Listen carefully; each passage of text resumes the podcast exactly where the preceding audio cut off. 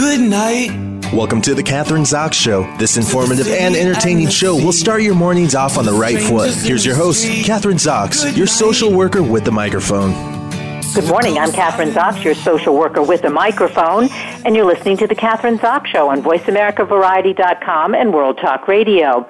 Joining me this morning is Naomi Schaefer Riley, author of Trail of Tears, How Washington is Destroying American Indians. Naomi is a weekly columnist for the New York Post and a former Wall Street Journal editor. Welcome to the show. Nice to have you on this morning, Naomi. Oh, thanks so much. Well, apparently, as you say today, American Indians have the highest poverty rates of any racial group in the United States. Suicide is the leading, leading cause of death among American Indian males aged 10 to 14. American Indian women face a higher than average risk of rape, and gang violence affects American Indian youth more than any other group. Uh, these are terrible statistics, um, ones that uh, that I wasn't aware of. I guess, uh, and, and I, I guess the first question is, what are we talking about in terms of numbers when you're talking about Native Americans who suffer from the uh, statistics that I just mentioned? Sure. Well, there are a little over uh, 2 million Native Americans in this country, and about a million of them live on reservations. And I should say that the statistics for American Indians living on reservations are even worse than the ones you mentioned, as those concentrated in these areas of extreme poverty that you see um, throughout the American West, but really throughout the country as well. Um, so that's really uh, you're talking about well over a million people um, who are who are suffering uh, in the in the various ways that you were just describing.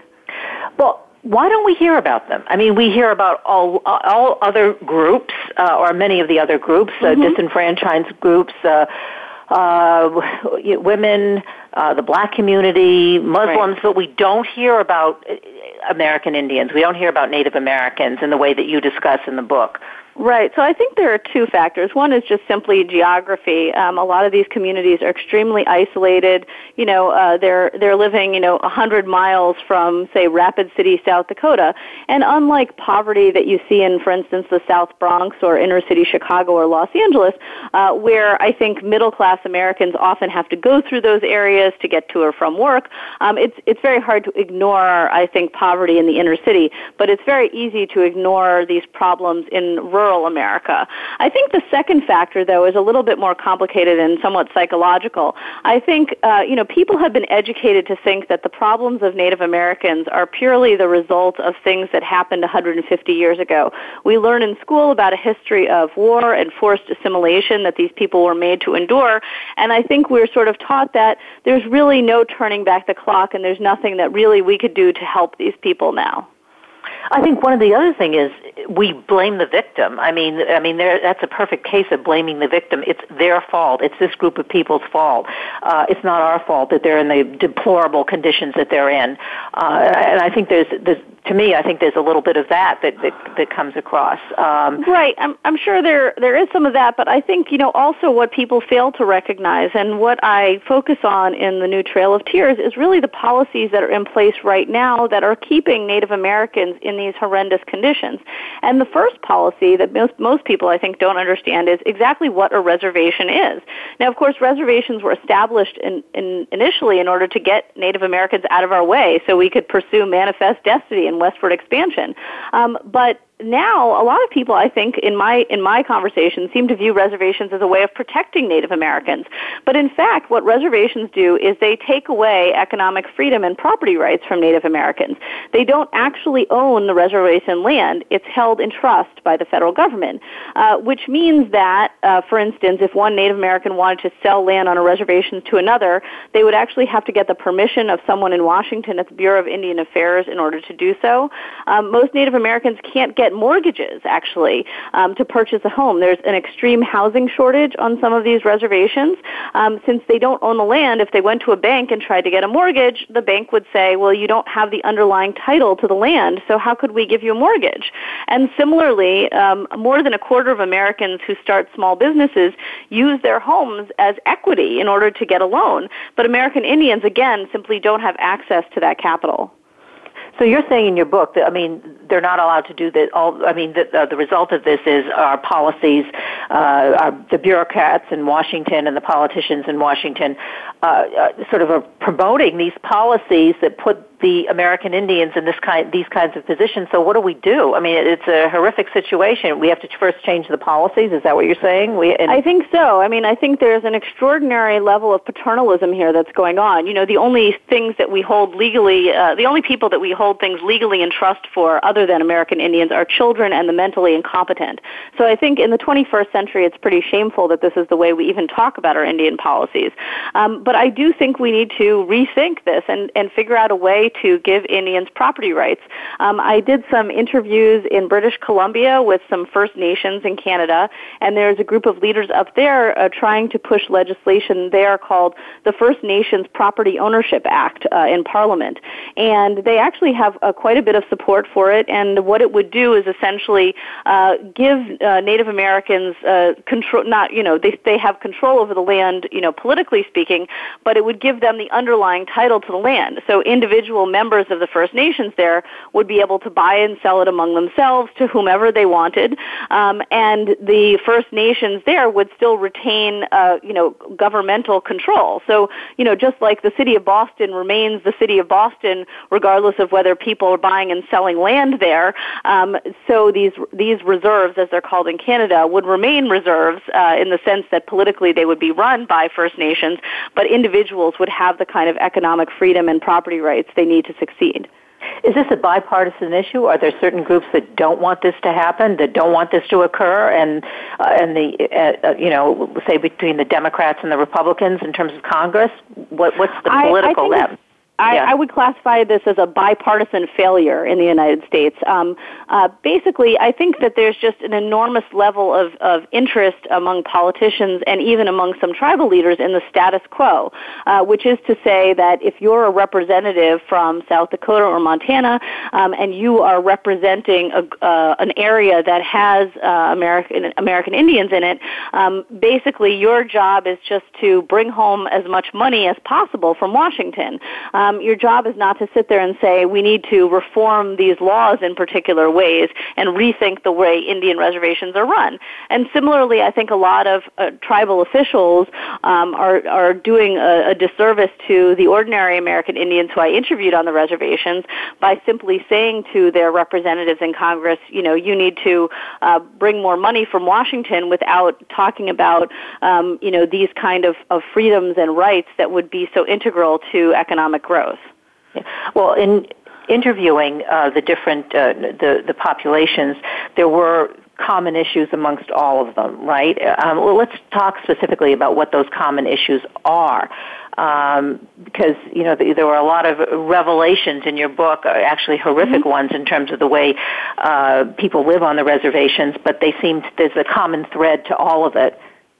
Right. So, you know, one res- one result of this lack of property rights is enormously high unemployment rates. I visited reservations where you would see an, upwards of 80% unemployment rate. There is almost no private sector on these reservations. And so the results of this are actually the same as you can see in, in many, unfortunately, in many third world countries.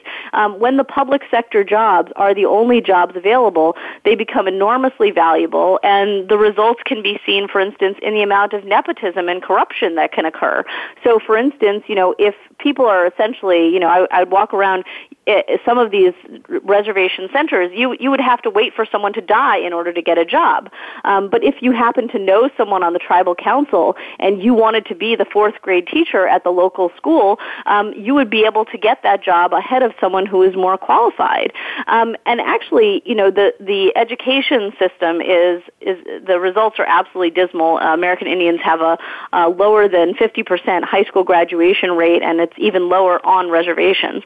Um, but you could even see how this lack of a private sector is also undermining the quality of the education. So, for instance, it's not only that teachers were getting jobs when they were unqualified, but I was told of a number of instances in which, um, you know, students who weren't showing up to school, uh, you know, they they might have a relative in tribal government who would call the teacher and demand that that student be passed through the eighth or ninth grade, even if they hadn't shown up to school in six months, um, because they happened to, you know, know someone uh, who had this kind of power.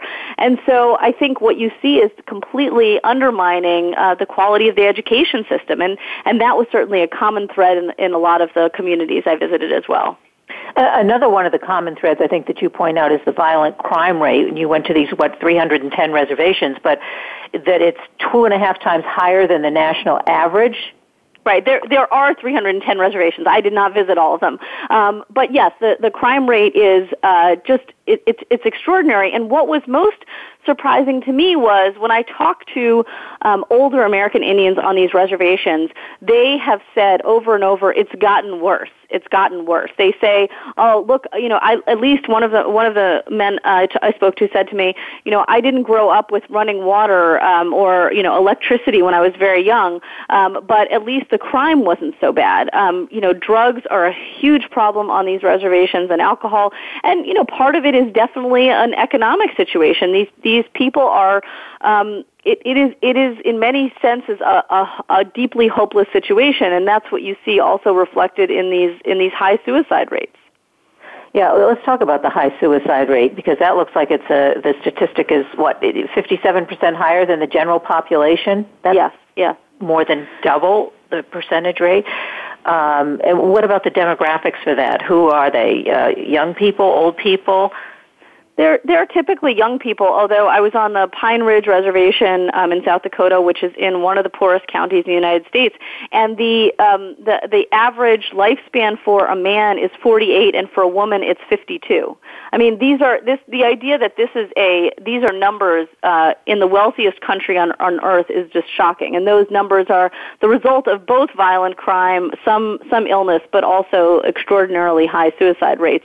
Um, and I just think you see this sense of hopelessness that is pervading these reservations. Um, you know, there have been you know there's been a lot of talk about this uh, this epidemic of teen suicide. Um, the other the other thing that you've seen on these reservations, and this is you know just deeply heartbreaking, I think, for, for any observer of these communities, is the high rates of, of sexual abuse and child abuse and assault. Um, uh, Native American children are twice as likely to be abused as the national average, um, and there on some of these reservations there's an extraordinarily high rate of molestation as well. Um, and here, I think again, the American government, uh, the federal government, is really falling down on its job. Um, we are supposed to be protecting the rights, not just of tribes. We're supposed to be protecting the rights of individual American Indians. They are American citizens, and we have to keep that in mind. And in some cases, the law enforcement uh, on these reservations has just completely uh, disintegrated. You see cases where uh, women uh, who go to report sexual assault, no rape kit is ever done. You see cases where children who have been abused are brought to tribal courts, and the judge is presiding over cases where his family members are involved. Um, I think a lot of federal law enforcement are very reluctant to step on the toes of um, tribal law enforcement, and so there are there is a great deal of, of conflict going on there as well. And, and don't you think the isolation and the insulation breeds that kind of behavior as well? I mean, as a social worker, I've had experience in rural communities, and you get a lot of this kind of uh, social behavior because people are isolated and insulated, uh, and uh, this is, you know, an extreme case as you're describing it on the reservation a hundred percent true. And I think, you know, you, we don't ever want to suggest that this is some kind of, you know, cultural problem. What we want to suggest is, look, this, these cases have parallels, whether you look at the Catholic Church in certain areas, whether you look at Penn State or, um, all of these cases, uh, you know, there's, there are sects of Orthodox Jews in Brooklyn. I mean, when you look at these cases where there's an extreme isolation, where, uh, you know, reporting crimes to authorities is really not effective because, you know, those authorities are related to the people that you want to enforce the law, um, it, it becomes very, very difficult to untangle this. And that's why I think it is the job, it has to be the job of federal authorities to, you know, to keep an eye out and to make sure that there is, um, you know, greater transparency in the system. There have been cases of whistleblowers, uh, you know, on some of these reservations. Spirit Lake Reservation is the most famous one where there's just been rampant sexual abuse of children. Um, and and uh, someone who blew the whistle on what was going on there was actually demoted from his position for doing so. So I think we we need to you know get over whatever problems we have and just say, look, this is not a, a specifically Indian problem, but we need to say these communities are suffering and we need to do more to protect their most vulnerable members. Well, you, I mean, obviously the first step is awareness, and I don't think obviously, at least not as I see it, there isn't enough awareness. That other people, other in positions like you are, who are making us more aware, I mean, just as a population, of the problem, because it, it just doesn't seem like it's really out there in terms of this is something that we have to address as a country, you know, as a as a culture. Uh, you don't see it in the same way that you do, as I mentioned in the beginning of the show. Uh, for other groups, um, um, it am I is that correct? Or no, I think, think that's yeah. no, I think that's true. I mean, I think that, like I said, for various reasons, it's easier to ignore these problems. But I do think that, unfortunately, a lot of the solutions have to come with changing policies in Washington. And so, the more attention we can bring to the specific policies that have led people to this area to this point, you know, whether it's a lack of economic freedom, the lack of property rights, the problems with, uh, you know, jurisdiction and law enforcement, um, the the the lack of protection protection for um, American Indian individuals. And also, we've just briefly touched on the educational system. Um, uh, the Bureau of Indian Education spends uh, almost twice as much per pupil uh, on American Indian education. And like I said, the, the results are dismal. The buildings are falling down. Um, I visited one school where, you know, I was, I was speaking to a principal who she was trying to help a second grader with some math homework, and she proceeded to give him incorrect answer after incorrect answer. Um, there is a just deep problem with the quality of education. Um, another thing that I suggest in the book is that we need to find educational alternatives. Um, some of the states that have the biggest Indian populations don't have charter school laws. I would love to see, uh, you know, South Dakota change its state laws so that at least we could think of some alternatives. Some outsiders could come in and, and set up, uh, you know, maybe a high performing charter school, a KIPP Academy or something like that, just off the reservation, so parents could see, you know, no, these are the alternatives. There, there is another way, and and there is a way for your children to actually have the same opportunities as other American citizens. What about the the um, always the population? What about the younger people? I mean, did, were you, uh, you, as you said, you didn't go to all 310 reservations, but the reservations that you did go to in order to write this book, um, like what what what exactly did you see in terms of the younger people leaders, for instance? I mean, were you able to pinpoint any leaders in any one of these communities or reservations that are that are out there trying to to make people more aware of what the issues are? I'm afraid the answer is largely no. And what these communities have unfortunately experienced over the last few generations is actually downward mobility. Uh, I know that sounds shocking given the conditions that I'm describing, but you know a lot of the the older people on reservations, um, you know, have seen uh, you know some of these uh, efforts to fix things. They have heard the tribal leaders say again and again, if only we get another grant from Washington, then everything will be fixed. And the answer, unfortunately, has been no. And so it's often the older people on reservations who have that kind of historical memory um, who are trying to push things in another direction. I would say, you know, the, the best, you know, the, the sort of most hopeful scenes that I saw, I visited um, a couple of different Catholic schools on reservations, uh, one on the uh, northern Cheyenne Reservation in Montana and, and one on Pine Ridge. Um, and those schools are actually doing the most, I think, in terms of educating kids. Um, at Red Cloud uh, Indian School, which is on the Pine Ridge Reservation, they actually have uh, more Gates Millennium Scholars. I don't know if you know what those are, but they receive full scholarships to college and graduate school as well if they want them. Uh, they have more from that school than from any other school in the country. Um, and they're, I think, doing just amazing work. They don't charge any tuition to students, um, and, and they're really trying. Unfortunately, um, they get a lot of pushback from tribal leadership because of the difficult history that Catholic schools have had on these reservations, but I think they are trying very hard to lift these kids out of poverty, to give them the kind of education that they need to succeed and perhaps be able to, you know, come back and, and help lead their communities in the future. So what have been some of the problems specifically with the church, with the Catholic Church, say the schools on the reservations? Oh, sure. Well, I mean, the the the, the church, and uh, you know, it's not just the Catholic Church. There were other religious institutions and, and other uh, institutions that had the boarding schools that were on or just off the reservation. And you know, uh, many years ago, uh, American Indian children were sent.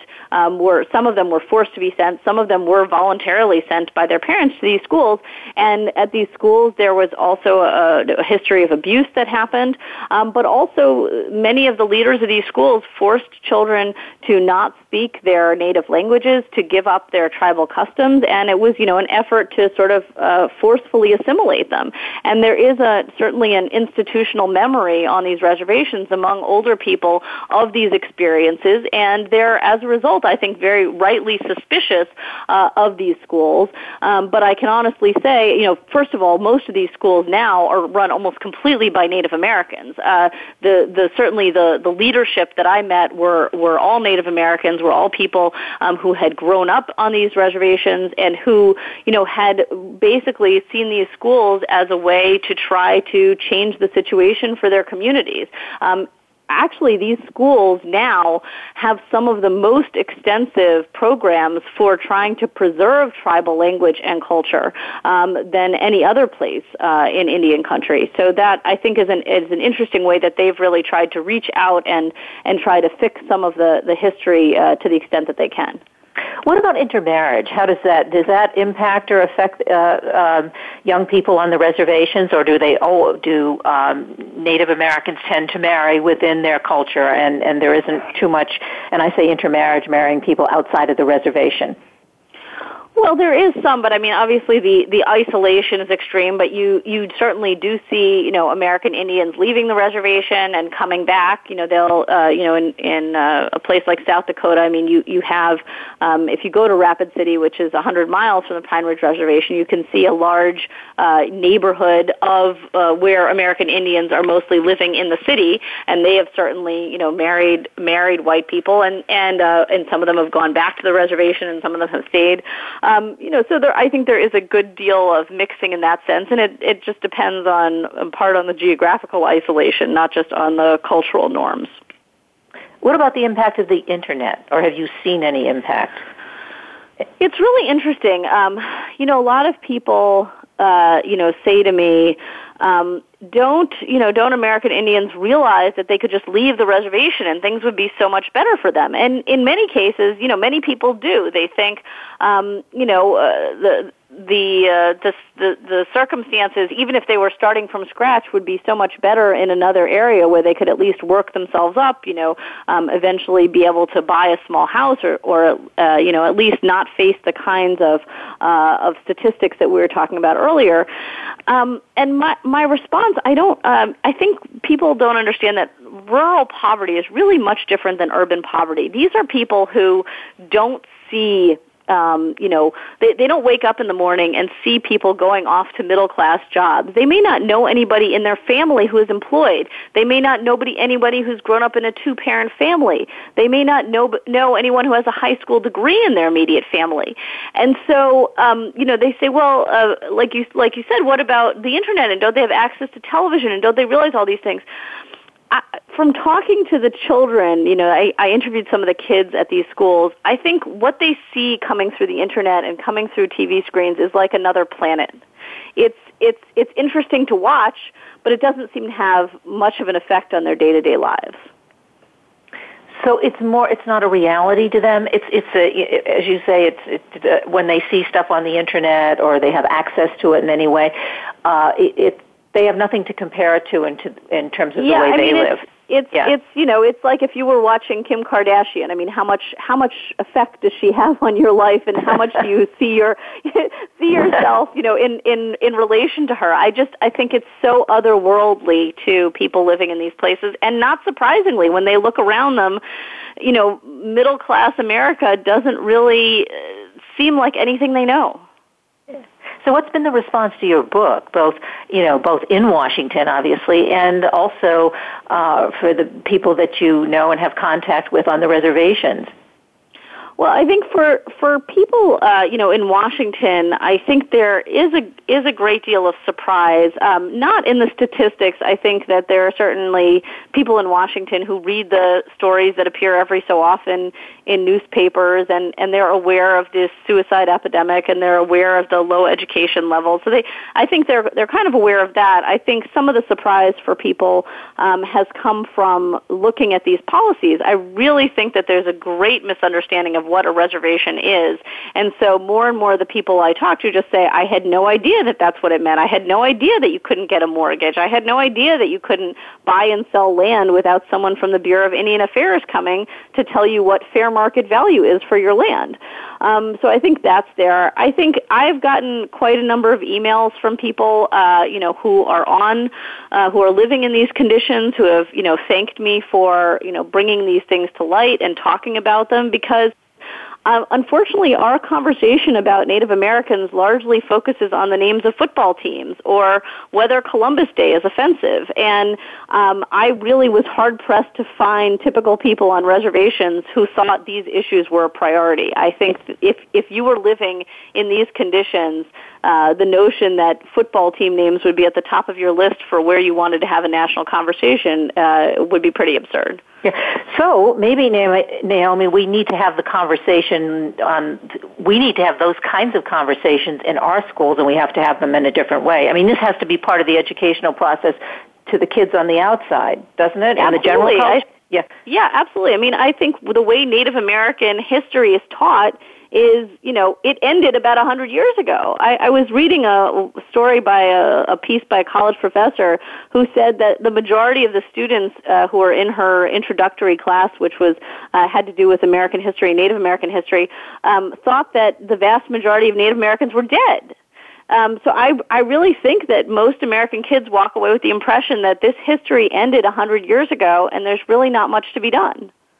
Well, are they still teaching? I mean, cowboys and Indians. Of course, when I grew up, that's that's that's all that we had. I mean, that was that was the extent of any kind of uh, education in terms of Native Americans or American Indians. And uh, no, I don't. I don't think the history is taught in the same way. I mean, I think we are teaching about the Trail of Tears. I think we are teaching about the forced assimilation and war and the massacres and smallpox and all of these things. Um, I think most American kids will walk away thinking. Uh, you know, we've committed genocide. I, I think, but but but they think that's the end of the conversation. I, I really think they think this is all, as they say, ancient history. Yeah, so where do we go from here? Well, I guess the first place we go is to, to read your book, Trail of Tears, How Washington is Destroying American Indians, Naomi Schaefer Riley. We've reached the end of the show, but um, you can buy the book online bookstores everywhere. But also, Naomi, where can we, what website can we go to for more information about you and the book and what you're doing? Sure, you can read some articles uh, about the, that are based on my reporting from the new Trail of Tears uh, at naomiriley.com, and you can read some of my other columns there as well. And you can purchase the book on you know Amazon or Barnes and Noble, one of those websites. Terrific. It was great talking to you today. Naomi, Naomi Riley, Trail of Tears. We're going to take a short break right now. I'm Kathryn Zox, your social worker with a microphone. Uh, don't go away. We'll be back in a minute.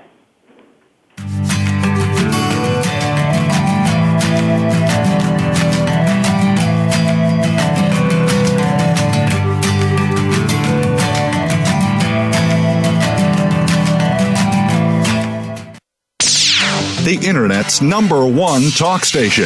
Number one talk station. VoiceAmerica.com. Are you or someone you know interested in attending college? With both college tuition and college enrollment up 60% since 2002, there is a lot of competition, and careful planning needs to be a part of the process. Tune in to Getting In, a college coach conversation, hosted by Elizabeth Heaton and featuring a team of college coach experts. We'll bring you the tips, techniques, and know how to navigate the road to college and do so the smart way. Listen live every Thursday at 4 p.m. Eastern Time, 1 p.m. Pacific Time on the Voice America Variety Channel. Do the adventures of Indiana Jones leave you curious about this exotic and unusual profession? If so, don't miss Indiana Jones Myth, Reality, and 21st Century Archaeology with Dr. Joseph Schuldenrein. You'll learn about forensics, ancient civilizations, and human origins. Listen to Dr. Schuldenrein and colleagues discuss their excavations and related archaeological topics, ranging from the unique to the sublime, and yes, even the mundane. Indiana Jones, Myth, Reality, and 21st Century Archaeology, live Wednesday, 6 p.m. Eastern, 3 p.m. Pacific Time on Voice America Variety the Internet's number one talk station. Number one talk station. VoiceAmerica.com.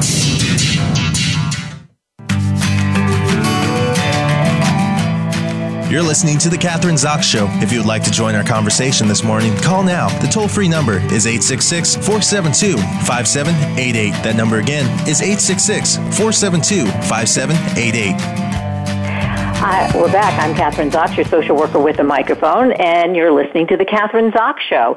Uh, joining me this morning is Erica Reischer, author of What Great Parents Do Simple Strategies for Raising Kids Who Thrive. Erica is a psychologist, PhD, author, and parent educator, and she earned her PhD from the University of Chicago in psychology. What Great Parents Do. Um, I welcome to the show, first of all. Nice to have you on Thank this you, morning. Yes. Thanks. I'm happy to be here. Um, I, I'm a parent. I don't know if I'm one of those great parents, uh, and I'm maybe, and I've had, raised three boys, so I have had some experience besides being a social worker. Uh, interesting book because your book, as you say, one of the things it does do, it examines and uh, family relationships and presents in a simple way, and I think this is really true, and a very concise way, 75 key strategies parents can use to reshape kids, uh, making the assumption that we do have to reshape kids and their challenging behavior at times. Um, yeah, it's less about the kids, though, I would say, and more about the behavior. It's really not about the, the child as a person, but really, you know, the behavior that you see.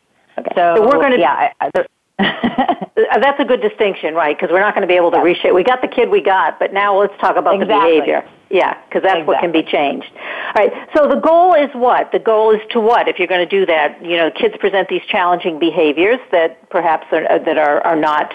Uh, productive for them and for the family. So, what are we going to do? You say you want to create strong family bonds um, and just guide the kids so that they can become healthy, kind, and responsible adults. It sounds yeah, simple, well, but it's there's not. A lot of, so the book, the book kind of ranges between really specific strategies, and I can go into some of those later, and, and more big picture ideas. So I think fundamentally, one of the things, you know, when you said, so what do we do fundamentally, is, um, you know, we need to be able to maintain a strong emotional connection and a very loving relationship with our kids, even when we need to discipline them. And it's walking that fine line between um, discipline and love. I think that is so important. And so, so the book goes into strategies. Well, so how do we do that, right? Yeah. And how do we do it in a way? Uh, your book is not this big uh, book, a psychology book that most parents, unless you're a psychologist or in the field, are going to go through. Your book is not one of those books that you kind no. of you buy and then you put it down, but you never really read it. Yours is kind of very simple, as it says. That's part of the uh, obviously part of the. Uh, uh, the the uh, description simple strategies and so and that's what we need simple strategies but sometimes yeah. it's simple strategies for behavior or challenging behavior that's not so simple that is true. That is true. Well, so, you know, to your point about the book, uh, it's definitely not a book for, um, you know, just psychologists or clinicians. It's really a book for everybody. I wrote it for parents and grandparents and, and caregivers and teachers and anyone who has kids in their life. And I really wrote the book that I wanted when I first had kids because there's piles of great research and books out there with tons of good information. And I read most of them when I was um, doing graduate school and, and even after. Um, but there was really no one single place that just had summaries of this information. I didn't need the whole book. I, there was only a couple paragraphs and some dog-eared pages and highlighted passages, and that's where the nuggets of information were. So what I wanted to do with this book was two things. I wanted to give parents and educators um, and family members bite-sized summaries of the most useful information about the art and science of parenting. So it was really easy to digest, almost like cliff notes, like a cheat sheet. Yeah, um, which is what then, we all look and the for. Second, yeah, exactly. That's I like that too. Yeah. And then the second thing was to be very action oriented. So once you have this idea, okay, here's this nugget of good information. Great idea. What do I do with it? What does that look like if I put it into practice? How do I what do I say and how do I do things differently to be in alignment with that? So there's a section in every one of these strategies in the book. And by the way, the strategies are only they're very short. The average is 1 to 2 pages, but the shortest one is one paragraph and the longest one is four or five pages. So it's really one or two pages each, and they all end with a section called Try This, where it takes the information that's summarized above very briefly, sometimes in just a few paragraphs, and it translates that into here's what it would look like if you were looking over the shoulder of a friend of yours who knew how to finesse these situations. What does he or she say and do, and what does that actually look like? And so it's like, you know, it's like looking over the shoulder of someone who you think has good parenting skills. So, oh, like that. Okay, that's the overview of the book, and that's the premise yeah. of the book. But let's talk. Uh, let's. I want to talk about specific specifics, like what are the challenging behaviors? Because there are some, mm-hmm. you know, very common kinds of things that children do, as you know, in the developmental process that we all have to deal with. And if our, right. I guess I call it default behavior, isn't so good as mm-hmm. a parent, then mm-hmm. we got to do it. Mm-hmm. We have to change our, our our reaction, as you say, because we do want to have a loving relationship with our kids, even when we are uh, challenging them also. So, okay, so what do we start with? What are some of the Well, okay, I mean there's there's all kinds of challenging behaviors. I would say one of the most most common ones is whining. Um, uh, not listening. Of course, tantrums are in there, um, more common for some kids than others. Um, and you know, our kids kind of know how to push our buttons in a way. They're learning that. And um, you know, one of the strategies that I have in the book that that can help you deal with this is just a, is a mental reset, and I call it seeing your kids as scientists and explorers, right? So if we can, if we look at our kids and we see them as being scientists, we know that they're out to explore the world, right? They're doing it, we, with little kids, we see them doing experiments all the time. You know, they're pouring things and dropping things and banging things and tasting things. But kids are also doing experiments in the social world. And that means they're doing experiments on the important people in their life, primarily parents, teachers, caregivers, siblings. And the things that they need to figure out and this is important and it's their job, by the way, they should be doing this, is, you know, how do I get what I want from you? What happens if I do blank? right? And so those are some of the questions they're trying to answer. And so as parents, if we think about it that way, then it makes things much easier in a way because then we have to ask ourselves this question, what do we want our kids to learn about us? Right? So I always encourage people in my workshops to think about their kids, to almost really literally picture their kids in little white lab coats with little notebooks, right? And they're watching everything we do, right? And they're learning how do we, how, do, how does mom work? How does dad work? How does my teacher work? How does grandma work? Um, and they're, they're making notes in a sense. It's not literally. Um, but imagine them writing a little note in their lab book that says, hmm, dad tends to get me the toy I want if I have a tantrum in public, but not so much at home, right? They notice these things and they will act on them and, and they should. It's their job to be testing and experimenting. And so when we see our kids as scientists, we can reframe behavior that can seem defiant and see it instead as being curious. All right, so let's start with if I the, ignore you. okay, well then let's start with specifically. Okay, like for instance, and you mentioned it, whining, because you know they okay. seem to just kind of uh, once they're out of the womb, they can they start whining. uh, but well, um, crying, crying, yeah, crying, crying and then whining, yeah. And so you're standing in the kitchen with your with your kid, and you're trying to make dinner, and you've got two other kids, and uh, one and one of them's whining and pulling at your skirt or your pants and wanting something, and uh, what do you do? Okay, that is such a great question. This goes to another strategy in the book, and I see this, I call the strategy seeing the difference between goals and methods. So, okay, so in the scenario that you painted, you're, you're trying to make dinner, your child's in the kitchen, they want something. Let's say it's a glass of milk or something, and you're probably putting them off because you're busy making dinner and you don't have time to really stop and get it for them, but they're trying to up the ante because they want what they want, and they'll maybe start doing something like whining. Okay, so let's say your two or three year old starts whining for a glass of milk. You might say, "Hold on a sec, honey, I'll get it for you in a minute. Let me just finish the pasta, or let me just finish this, or you know, right? We're trying to keep the momentum going, especially when we're always running behind as parents. You know, there's dinner time, bath time, bedtime. Um, okay, so they're whining. So I want you to separate that behavior into a goal and a method. Okay, so in this example, the goal is, let's say, milk the thing that they want from you, right? But keep in mind, in other cases, the goal will not always be tangible, like milk or a toy or an ice cream or another story. It could be something intangible, like your attention or privacy in the case of a teenager, for example. So keep in mind, goals can be something in the world or something more intangible, right? And the method is, in this case, whining, right? But let's imagine a teenager who's you know, walking around after you saying, can I borrow the keys? Can I borrow the keys? Can I borrow the keys? That's badgering. Either way, you know, that's the method. Okay, so if we separate the goal and the method, it gives us lots of things that we can do, right? So we can recognize that the goal that they're after, whether it's the car keys in the case of the teenager or the glass of milk in the case of the toddler, is a worthy goal. We understand why they want that. It makes sense to us. And one of the other strategies related to this in the book is starting with empathy, which is a great place to start in any relationship, in any conversation. And so instead of just saying, no, you can't, right, or trying to put them off and not have the conversation, we can recognize the goal. So that's step one of saying, I can hear you really want a glass of milk, or I can see that you really wish you could borrow the car. Here's the problem. The method, which is the behavior, is the problem. The whining is the problem. The badgering is the problem. So it's not the thing that they want that's the problem. It's how they're going about it. It's their method.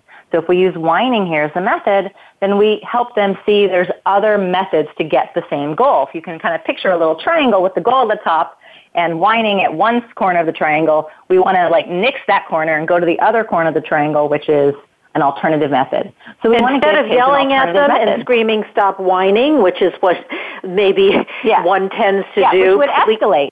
Which yeah. would escalate, and it kind of makes you know it, it creates tension and conflict, um, and it's it's not going to make the situation better. It's probably going to make it worse, and now you're really going to be interrupted in making dinner. So um, so this idea, so you have the goal and you have the method. Give them an alternative. And here's a really important caveat. When you give your child an alternative method, let's say your two-year-old, make sure you tell them something that they can be successful at.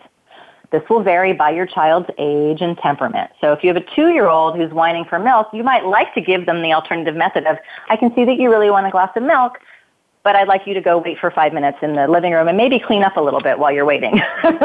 know, then I can get you the milk. That's not gonna fly with a two-year-old. With a two-year-old, really that doesn't waiting work. that long, right? Yeah. But but what you could say to a two-year-old is moving in the right direction. Say something like, "Honey, I can see you're really thirsty and you'd like a glass of milk right now. If you will stop whining and say, please, can I have some milk?" I'll get it for you. So it's not ideal, but it's definitely moving them toward an alternative behavior that's far preferable to what they're doing. And then you can, in a sense, reward that behavior, the new method, by giving them the goal, which is the milk. So you create a new pathway for them to get what they want. Now they're learning, oh, if I say please and I ask for something without whining, that's going to happen too. And the more that you redirect that behavior into the new method and then help them achieve their goal through that method, asking please to get the milk and not giving in to the whining just because it gets so loud you can't stand it anymore, that that's the way to do it. But again, keep in mind that alternative that you propose has to be something your kids can do successfully. Yeah. Okay. So right? we're reconditioning. Yeah we're reconditioning their yeah reconditioning yeah. their behavior and yours as well.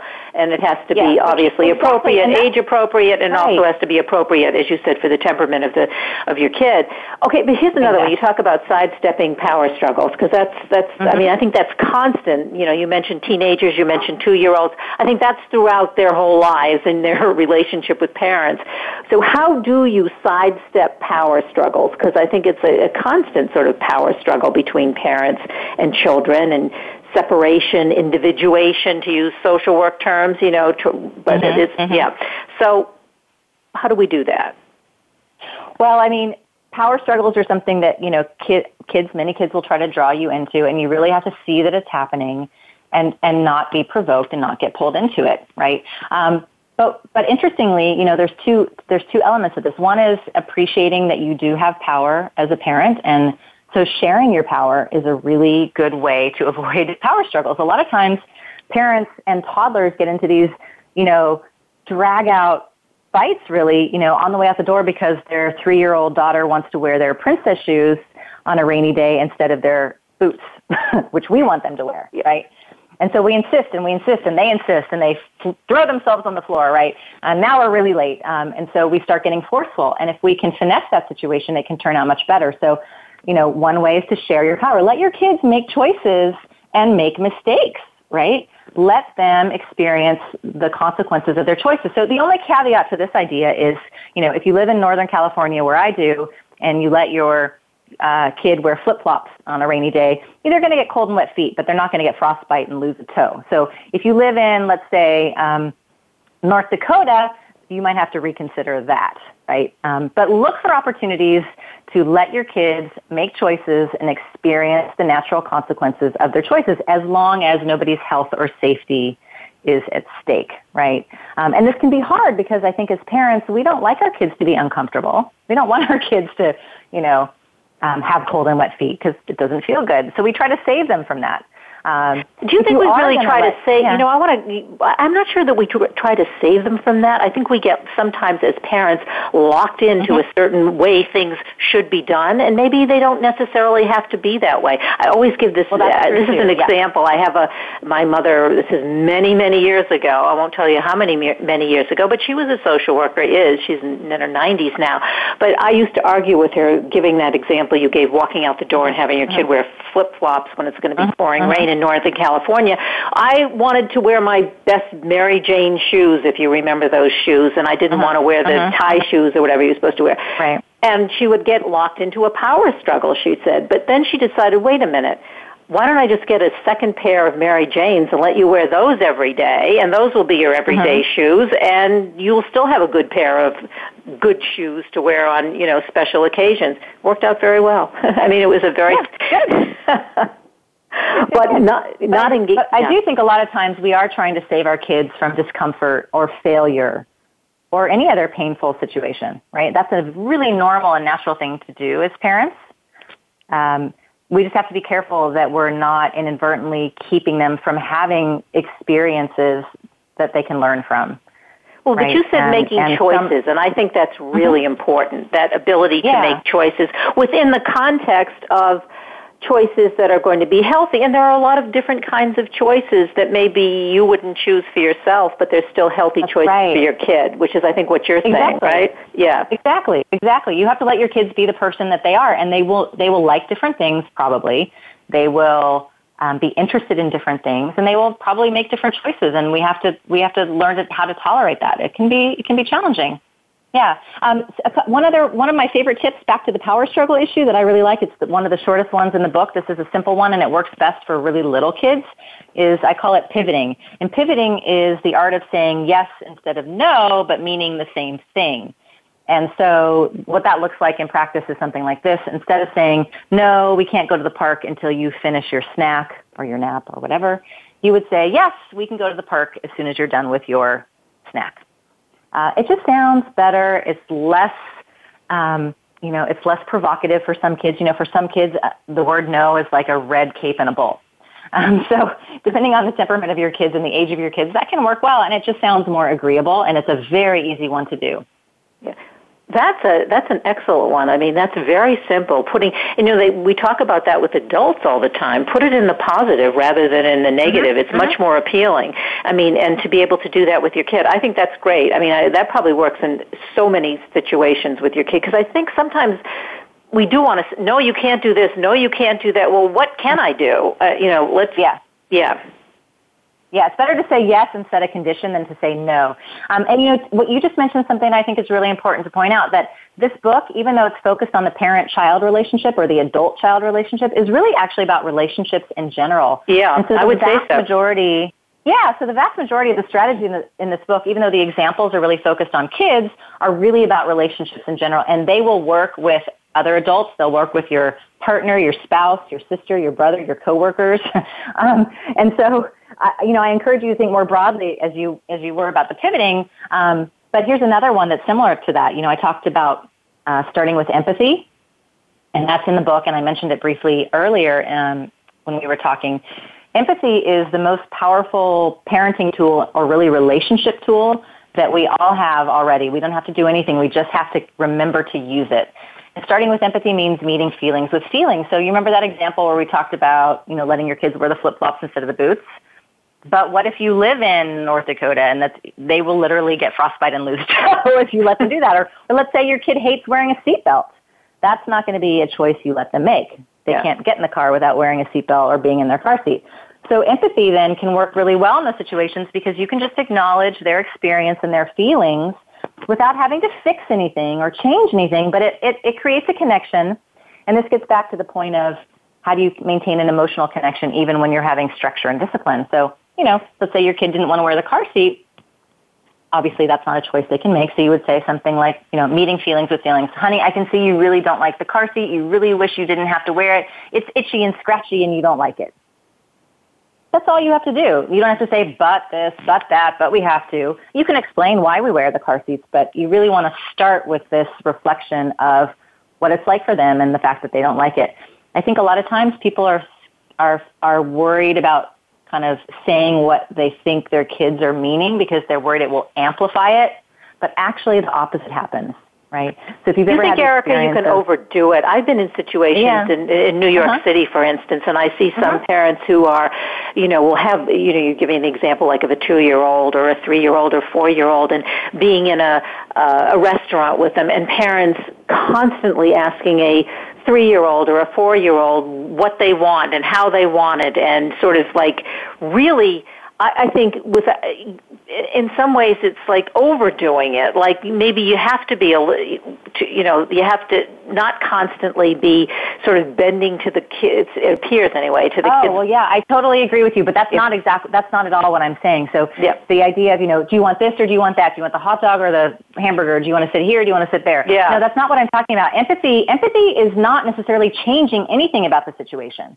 It's giving your kid the hot dog and they go, I want the hamburger. And you say, you really wish you could have had the hamburger instead, but you asked for the hot dog and so that's what we picked. Uh-huh.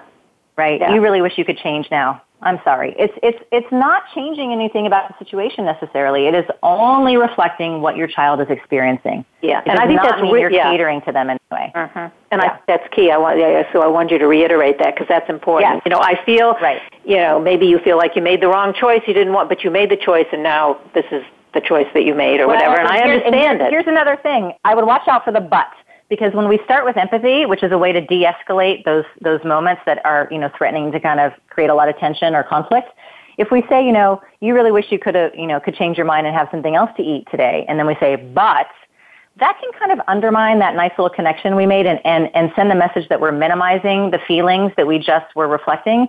I prefer here's another really simple small change. It's easy to do. And it's really mostly important when you're starting with empathy and about to not change anything, only reflect. And I would use the word and or also or at the same time. So you might say, you know, you really wish that you could have the hamburger instead you realize you don't want the hot dog anymore. You know, that's frustrating. And it's what you picked and we already bought it.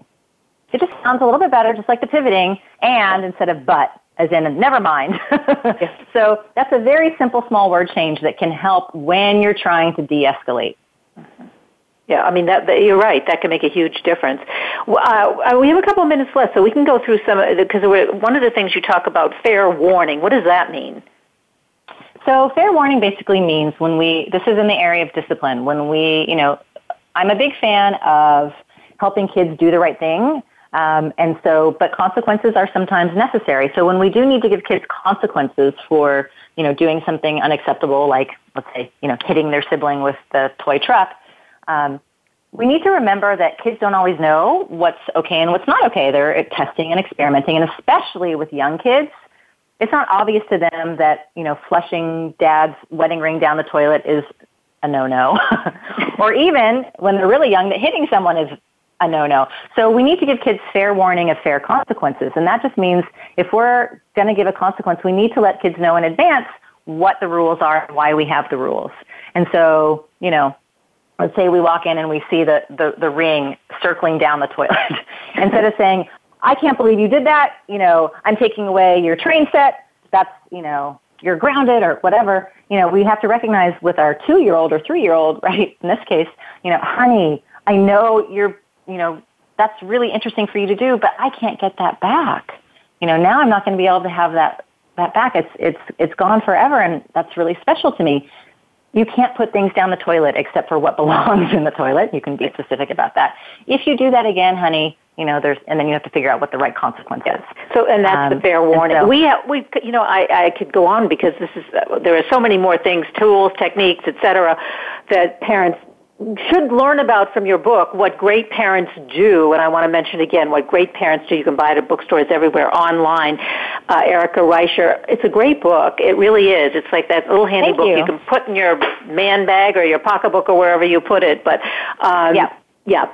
Oh, thanks so much I like for to being. say that I, that my two favorite places to recommend this book are your bedside table and your bathroom. Oh, okay. Bedside table and bathroom. You got it.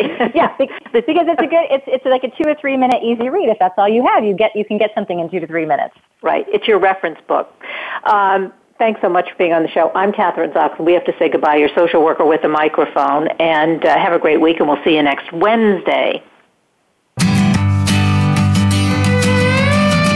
We hope you have enjoyed today's episode of The Kathryn Zox Show. You can listen live every Thursday morning at 7 a.m. Pacific Time on the Voice America channel. Want to know more about Kathryn? Visit her website at www.kathrynzox.com. Be sure to join us next week for more interviews and great conversations with Kathryn Zox.